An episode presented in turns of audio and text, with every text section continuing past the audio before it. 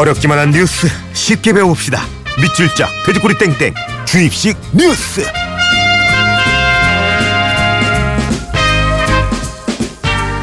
굿모닝 FM의 personal 뉴스 트레이너 시사평론가 김성환 씨 안녕하세요. 네 안녕하세요. 오늘은 주제를 말하기 전에 많은 분들이 좀 예상할 것 같아요. 네, 예, 맞아요. 내일 또 빅뉴스가 있어가지고. 네. 예. 헌법재판소에 탄핵 선고가 있는 날이죠. 내일은. 그렇죠. 아, 어때요? 이 시사 평론가로서 요즘 네. 가장 좀 많이들 질문도 하시고 막 그러시죠? 다니시면. 예, 질문 많이 하죠. 예. 기각될 것 같습니까? 인용될 예. 것 같습니까? 이렇게 질문을 하는데요. 예. 어, 대답 안 할래요. 어때? 근데 뭐 개인적인 그 뭐 그냥 이 전문가적 견해가 아니라 개인적인 느낌은 어때요? 그냥 예. 안 할래요. 예. 자꾸 물어봐.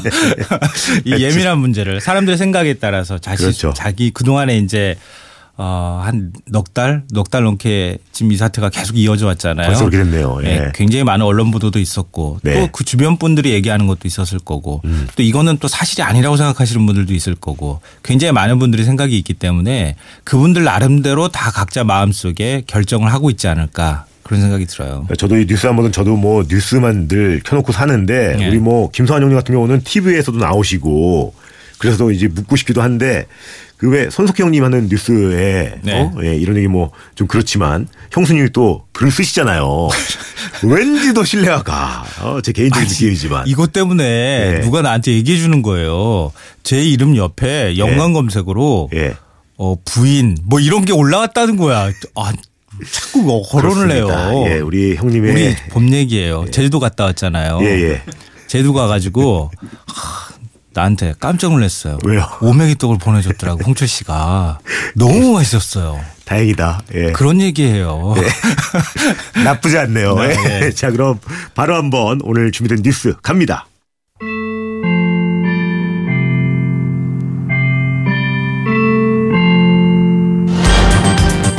헌법재판관 8명 중 6명 이상이 인용 의견을 내면 박 대통령의 대통령직은 박탈됩니다. 반면 3명 이상이 기각 또는 각하 의견을 내면 박 대통령은 선고 직후 대통령직에 복귀합니다. 2016 건나일 대통령 탄핵 사건에 대한 결정 선고는 2017년 3월 10일 11시에 하기로 한다. 결론을 내리기 위한 표결 절차인 평결은 선고 당일 진행할 것으로 예상됩니다. 결정문의 기초가 될 초안은 인용과 기각, 각하 등 모든 경우의 수를 고려해 미리 작성하게 됩니다. 자, 뭐 아까 말씀드린 것처럼 헌법재판소 선고가 바로 내일이죠. 네. 오전 11시에 있을 예정이고요. 그동안 아까 말씀하신 것처럼 이제 뭐 석 달을 넘어서 거의 넉 달, 예, 온 나라가 이제 탄핵 찬성 반대로 갈려서 굉장히 시끄러웠잖아요. 예. 아, 마음에 상처받으신 분들 굉장히 많을 것 많죠. 같아요. 예. 음. 아, 우리 사회가 이렇게 분열이 될 수 있었나 뭐 이렇게 생각하고 계시는 분들 굉장히 많을 것 같은데요. 전 개인적으로 10월 25일을 잊을 수가 없어요. 아마 음. 모든 국민들 생각에도 마찬가지일 것 같아요. 그날이 바로 박근혜 대통령이 1차 대국민 담화문을 발표했던 날이에요. 음. 그러니까 그 바로 전날 태블릿 PC 존재가 처음으로 드러났잖아요. 예. 그래서 최순실 씨가 박 대통령 연설문을 수정했다 이런 파일이 거기서 나왔거든요. 음. 뭐 여전히 그 태블, 태블릿 PC가 조작된 거다 이렇게 주장하시는 분들이 있지만 그때 이후부터 이제 본격적으로 뭐 국정농단과 관련돼서 엄청나게 많은 이제 언론 보도가 쏟아져 나오기 시작을 했던 거죠. 그렇죠. 그렇게 따지면 넉달 반 동안 거의 국민들이 패닉 상태에 빠져서 살았던 거 아닌가 싶어요. 그래서 더 추웠던 것 같아요, 올 겨울이. 예. 어, 예. 겨울이 지나고 지금 봄이 다가오고는 있는데 네. 어, 봄이 오고 있는 건가 이런 생각이 들 정도로 굉장히. 혼란 속에서 생활을 해왔는데요. 어, 날짜상으로 보면은 어, 국회가 탄핵 소추안을 의결한 게 12월 9일이었으니까 작년 네. 92일 만에 헌재가 이제 선고를 하는 셈이 되는 겁니다. 네. 그러니까 노무현 대통령 탄핵 심판 때는 선고할 때까지 64일이 걸렸는데요. 이번에는 27일이 더 걸렸습니다. 그러니까 그때보다도 훨씬 더 심리하는데 복잡한 문제들이 있었다 이렇게 볼 수 있고요. 또 노 전 대통령 탄핵 심판 때는 7차례 변론을 했는데 이번에는 그 3배가 넘는 17차례 변론을 했어요. 그래서 굉장히 헌재 재판관들 입장에서도 엄청나게 아마 스트레스를 많이 받고 굉장히 힘든 상태일 것 같아요. 근데 뭐 이제 모두가 뭐 예상하는 결과가 있지만 아직까지는 어떤 결과가 나올지 뭐 전혀 모르는 거죠. 아, 그렇죠. 제가 네. 그걸 알면 뭐 그렇죠. 제가 헌법재판관이게요. 네. 헌법재판관들만 아니 헌법재판관들도 모를 수도 있어요. 음. 물론 분위기로는 알고 있겠죠. 왜냐하면 재판관 회의라고 하는 평의 과정을 거치고 있거든요. 네. 그렇기 때문에 평의 과정에서 누가 아 저 사람은 어, 탄핵에 반대하는 쪽인 것 같아.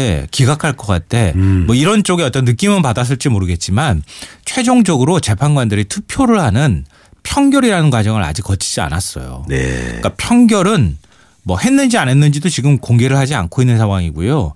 아마 내일 오전쯤에 평결을 하고 그 직후에 선고를 할 것 같다. 음. 그래서 지금 이 결정문을 두 가지를 써놓고 기다리고 있다. 이런 얘기도 들려요. 어허. 그러니까 뭐 지금 알 수 있는 방법이 없는데요. 네. 그러니까 각하가 될지 기각이 될지 인용이 될지 아무도 지금 장담할 수 없는 상황일 것 같습니다. 어제도 뭐 저녁 때 인터넷 보니까 각하라는 단어가 실시간에 계속 검색어로 이렇게 떠 있었는데 네. 네. 각하, 기각, 인용 이거는 어떤 차이가 있는 거예요? 어, 각하는 말 그대로 본함 심리조차 할 필요가 없다 이런 뜻이에요. 그러니까 음. 재판할 거리가 안 되는 겁니다. 이건 제, 그, 그 기본적인 요건 자체를 갖추지 못한 겁니다. 네. 이렇게 이제 얘기를 하는 건데요. 어, 그러니까 박근혜 대통령 대리인단 측이 주장을 지금 많이 하고 있어요. 음. 그러니까 국회가 탄핵 소추안을 통과할 때 13가지 헌법과 법률 위반을 가지고 이제 그 탄핵 소추안을 통과를 의결을 했거든요. 네. 그때 따로따로 한 가지 한 가지별로 표결을 해야 하는데 13가지를 한꺼번에 뭉뚱그렸기 때문에 이거는 위헌성이 있다. 이렇게 주장을 합니다. 그러니까 절차상의 문제가 있어서 각하해야 한다. 이렇게 얘기를 하고 있고요. 어, 헌법재판소 재판관이 9인 체제잖아요. 네. 대통령 3명, 대법원장 3명, 국회가 3명. 이렇게 해서 9명이 이제 추천을 하도록 돼 있는데 9명을 추천하도록 돼 있는데 그 중에서 지금 한 명이 빠졌잖아요. 빠졌죠. 박한철 헌재수장이 임기가 끝나서 네. 8인 재판부가 내린 결정은 법률상 무효다 이렇게 주장을 하고 있습니다. 음. 근데 만약 뭐 헌재가 각하 결정을 내린다면은 박 대통령은 뭐 두말할 필요 없이 곧바로 업무에 복귀하면 되는 거죠. 하지만 국회 측 소추위원단 주장은 좀 전혀 다른데요. 네. 헌, 헌재법 23조를 보면은 재판관 7명 이상의 출석으로 사건을 심리한다 이렇게 돼 있어요. 네. 그러니까 7명 이상이면은 그러니까 심리하는데 아무 문제가 없다. 이렇게 얘기를 하고 있고요. 그러니까 8인 체제는 뭐 문제가 없으니까 이거 이게 무슨 위헌성이 있다고는 할 수는 없다는 얘기가 얘기를 하는 거- 거고요. 네. 국회 탄핵안 처리 절차에도 위헌성이 없다. 뭐 2004년 노무현 대통령 탄핵안 통과 때도 같은 논란이 있었는데 헌재가 각하 결정을 내리지 않았다 이렇게 얘기를 하고 있습니다. 그렇게 되면 이제 기각은 음? 재판관들이 심리를 했지만 탄핵할 만한 사유가 안 된다. 뭐 이런 결정이 되는 거예요. 네, 그렇죠. 기각부터 재판을 하는 거예요. 사실상. 음. 그러니까 본안 심리라고 하는데요. 본안 심리를 하게 되는 건데 뭐 재판관들이 탄핵 사유별로 다 따져 보니까 13가지 헌법과 법률 위반이라고 제가 말씀드렸잖아요. 네. 그 중에서 한 가지만 걸려도 사실은 탄핵이 되는 거예요. 음. 근데 이거는 굳이 중대 사유라고 볼 수가 없다. 이건 탄핵할 사유가 안 돼. 그렇게 해서 재판관 8명 중에서 3명이 탄핵에 반대하면 기각입니다. 네. 이 3명을 잘 기억해 두시면 될 것 같아요. 내일. 네. 어, 정반대로 인용은 말 그대로 국회의 탄핵 소추를 받아들인다 이런 뜻인데요. 어, 다시 말해서 박근혜 대통령을 대통령직에서 파면한다. 우리 공무원 파면하는 것처럼 네. 그런다는 결정입니다. 재판관 8명 중에서 6명 이상이 찬성하면 탄핵이 되는 겁니다. 6명 기억해 두시면 될 것 같아요. 네. 헌재는 선고 즉시에 박근혜 대통령은 대통령직을 잃게 되고요. 그럼 뭐 곧바로 자연인 신분이 되는 겁니다. 근데 그런 거 물어보시는 분들이 있어요. 그럼 청와대에서는 언제 나오나요? 이렇게 물어봐요. 어, 예. 근데 그 절차가 규정이 안 돼 있다 그래요. 바로 나가야 되는지 아니면 뭐 일정 네. 정리할 시간 주는지. 근데 왜뭐 예. 근데 사실 정리할 시간이 필요하겠죠. 짐도 싸야 되지, 뭐 그렇죠. 뒷정리도 해야 되고 그러니까 그 시간은 좀 필요하지 않을까 싶은데요. 음. 그렇다고 해가지고 뭐 일주일 뭐 한 이주일 한 달씩이나 걸릴 건 아니잖아요. 예. 그러니까 그거는 규정이 없어서 뭐라고 당장 나가십시오 이렇게 하기는 좀 어렵다 이렇게 생각하시면 될 것 같아요.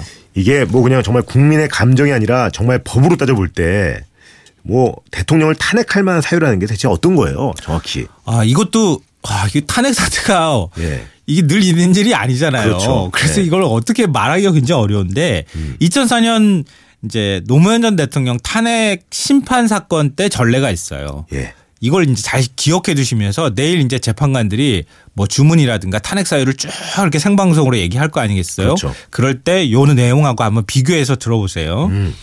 헌재가 탄핵할 만한 사유는 그러니까 공직자의 파면을 정당화할 정도로 중대한 법 위반인 경우 이렇게 네. 했어요. 그러니까 중대한 법 위반의 예를 들었는데요. 네. 첫째, 대통령이 헌법상 부여받은 권한과 지위를 남용해 뇌물수수, 공금횡령 등 부정부패 행위를 하는 경우 부정부패 여기에 이제 초점이 맞춰져 있고요. 둘째, 명백하게 국익을 해하는 활동을 하는 경우. 음. 셋째, 권한을 남용해서 국회 등 다른 헌법기관의 권한을 침해하는 경우. 음. 넷째, 국가 조직을 이용해 국민을 탄압하는 경우 이렇게 예시를 제시했어요. 네. 그러니까 국회가 그 탄핵 소추 사유로 13가지 헌법과 법률 위반을 이제 얘기를 했는데 그게 여기에 해당이 되느냐 마느냐 이게 내일 탄핵 결정을 하는 데 있어서 아주 중요하다 이렇게 볼 수 있는데요. 네. 헌재가 그동안에 심리를 하면서 다섯 가지로 요걸 근거로 해서 심리 내용을 압축을 했어요. 음. 최순실 등 비선 조직에 대한 국정농단에 따른 국민주권주의와 법치주의 위반. 둘째 대통령의 권한 남용. 셋째 언론 자유 침해. 넷째 생명권 보호 위반. 다섯째 뇌물 수수 등 형사법 위반. 이렇게 정리를 했어요. 이게 이렇게 들으면 뭐 많이 들어서 알고는 있지만 좀 딱딱한 건 사실이거든요. 아, 예, 좀 딱딱하죠. 조금 이해하기는 좀 그런데 이거 좀 쉽게 풀어 설명해 주실 수가 있나요, 혹시? 어, 시- 앞서 제가 말씀드렸잖아요. 부정부패 그건 네. 뇌물수수예요. 음. 뇌물수수 이 삼성 이재용 부회장 그쵸. 삼성 예 이재용 부회장이 뇌물수수 혐의로 좀 들어가 있잖아요. 네네. 구속됐잖아요. 바로 거기에 얽혀 있는 내용 이걸 인정받느냐 못 받느냐가 핵심이다 이렇게 간단하게 생각하시면 될 것 같아요. 음, 예. 생명권 보호 의무 위반 이거는 세월호 7시간 의혹을 얘기하는 거예요. 음. 대통령이 제대로 대처를 당시 했는지 이런 문제. 네. 뭐 비선 진료와도 거기에 이제 포함이 돼 있는데 뭐 비선 진료가 세월호 7시간과 관련이 있는지 없는지 아직 확실하지 모르 확실하게 모르죠. 그리고 언론 자유 침해는 정인호의 문건 파동 당시에 어, 첫 의혹을 보도했던 세계일보 사장을 교체하도록 압력을 넣었다, 넣지 않았다. 요 논란이고요.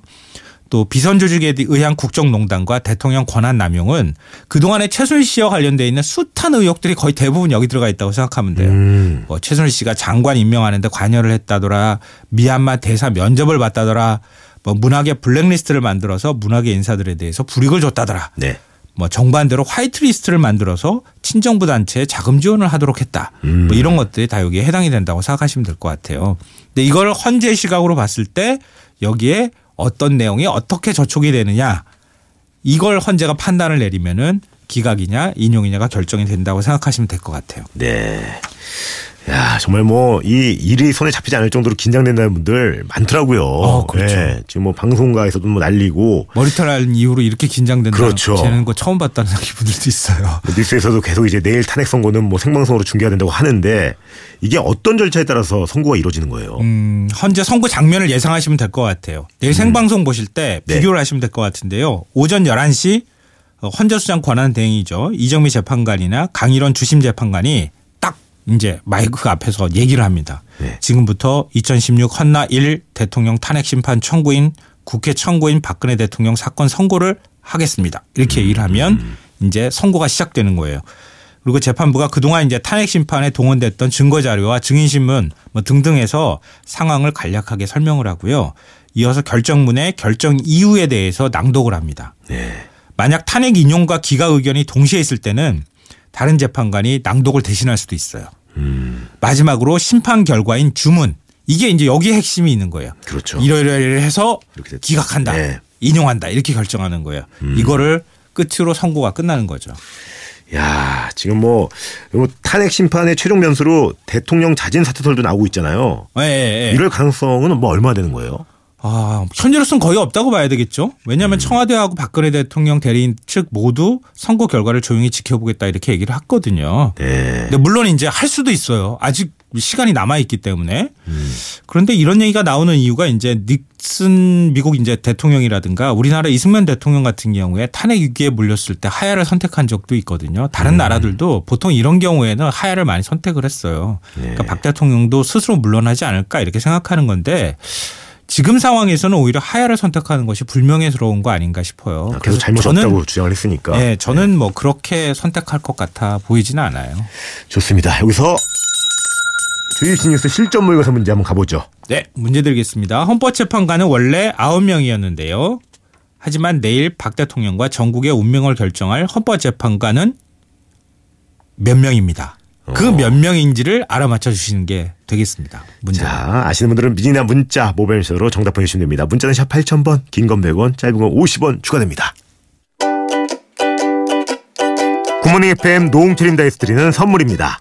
언제나 밥맛 좋은 충주 미소진 쌀에서 쌀, 신선함의 시작 서브웨이에서 샌드위치 교환권, 신라스테이 구로에서 조식 포함 호텔 숙박권, 웅진 플레이 도시에서 워터파크 4인 가족 이용권, 파라다이스 도고에서 스파 워터파크권, 온천수 테마파크 아산 스파비스에서 워터파크 티켓, 서점다운 서점 영풍문고에서 문화상품권 특별한 추억 포토본에서 포토북 상품권 명품 블랙박스 마이딘에서 5인치 블랙박스 75가지 영양소 얼라이브에서 멀티비타민 원료까지 생각한다면 고려은단에서 영국산 비타민C 농협 홍삼 한삼인에서 홍삼 스낵 골드 엄마의 마음을 담은 글라스락에서 유리 밀폐용기 세트 더 페이스샵에서 더 테라피 오일 블렌딩 크림 대한민국 면도기 도르코에서 면도기 세트 소낙스 코리아에서 에탄올 워셔액 더 뷰 세트 이태리 명품 로베르타 디 까메리노에서 차량용 방향제 주식회사 홍진경에서 만두 세트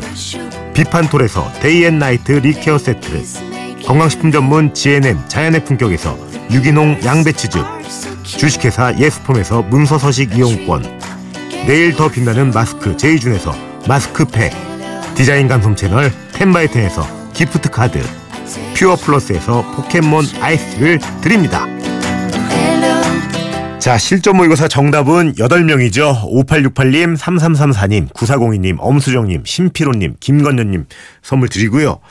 야, 그러면 제가 그 아침 친절한 뉴스 코너에서 네. 이제 만약, 만약에 인용 결정이 나면 대통령 선거가 5월 9일에 치러질 가능성이 크다고 전해드렸거든요. 예, 예, 예. 만약에 그러면 새로운 대통령은 어떻게 임기가 시작이 되는 거예요? 바로 그 다음날 시작이 되는 건가요? 5월 10일부터 시작되는 거죠. 그렇게 바로? 예. 대통령 선거 당선되면 그러니까 대통령 선거 치르고 당선되면 예. 뭐 사실상 임기가 시작된다고 봐야 될 것 같아요. 그러면 전에 있던 대통령보다 좀 임기가 짧은 거네요. 보통 선거가 더 빨랐었으니까. 어 아니에요. 어떻게 되는 거예요? 다음 그 다음 선거는 어떻게 되는 거예요? 그 다음 대통령의 임기는 2022년 예. 5월 10일부터 시작되는 거예요. 아 그냥 이렇게 바뀌는 거예요? 이렇게? 예, 예, 아예 바뀌는 거예요. 그렇게 따지면. 그러니까 지금은 12월에 대선 치르고 2월에 대통령 임기가 시작되잖아요. 그렇죠. 그러니까 다음 대통령은 5월 10일 임기가 시작되고 만약에 5월 이번에 5월 10일 날 임기가 시작된다고 오. 하면 9일 투표하고 예. 그러면 다음 대선은 한 3월쯤 치러지게 될까? 그렇게 돼야 되겠죠. 인수위 과정을 거쳐야 되니까. 그냥 모든 게 바뀌는 거군요. 어, 예, 그렇죠. 진짜 이번 한 번으로 우리 사회 시스템 자체가 확다 와. 바뀌는 거라고 생각하시면 될 것 같아요. 내일 너무너무 떨립니다. 무섭습니다. 예. 저도 막 떨려요. 예. 내일 내일 11시에 한 1시간 정도 있다고 하는데 예. 그 시간 동안에 저를 꼭 아마 전 TV를 논평을 하면서 보고 있지 않을까 싶은데 좋습니다. 인사 부탁드립니다. 하고 싶은 거 하고 싶은 거 하세요. 또 뺏겼네. 하고 싶은 거 하세요. 감사합니다.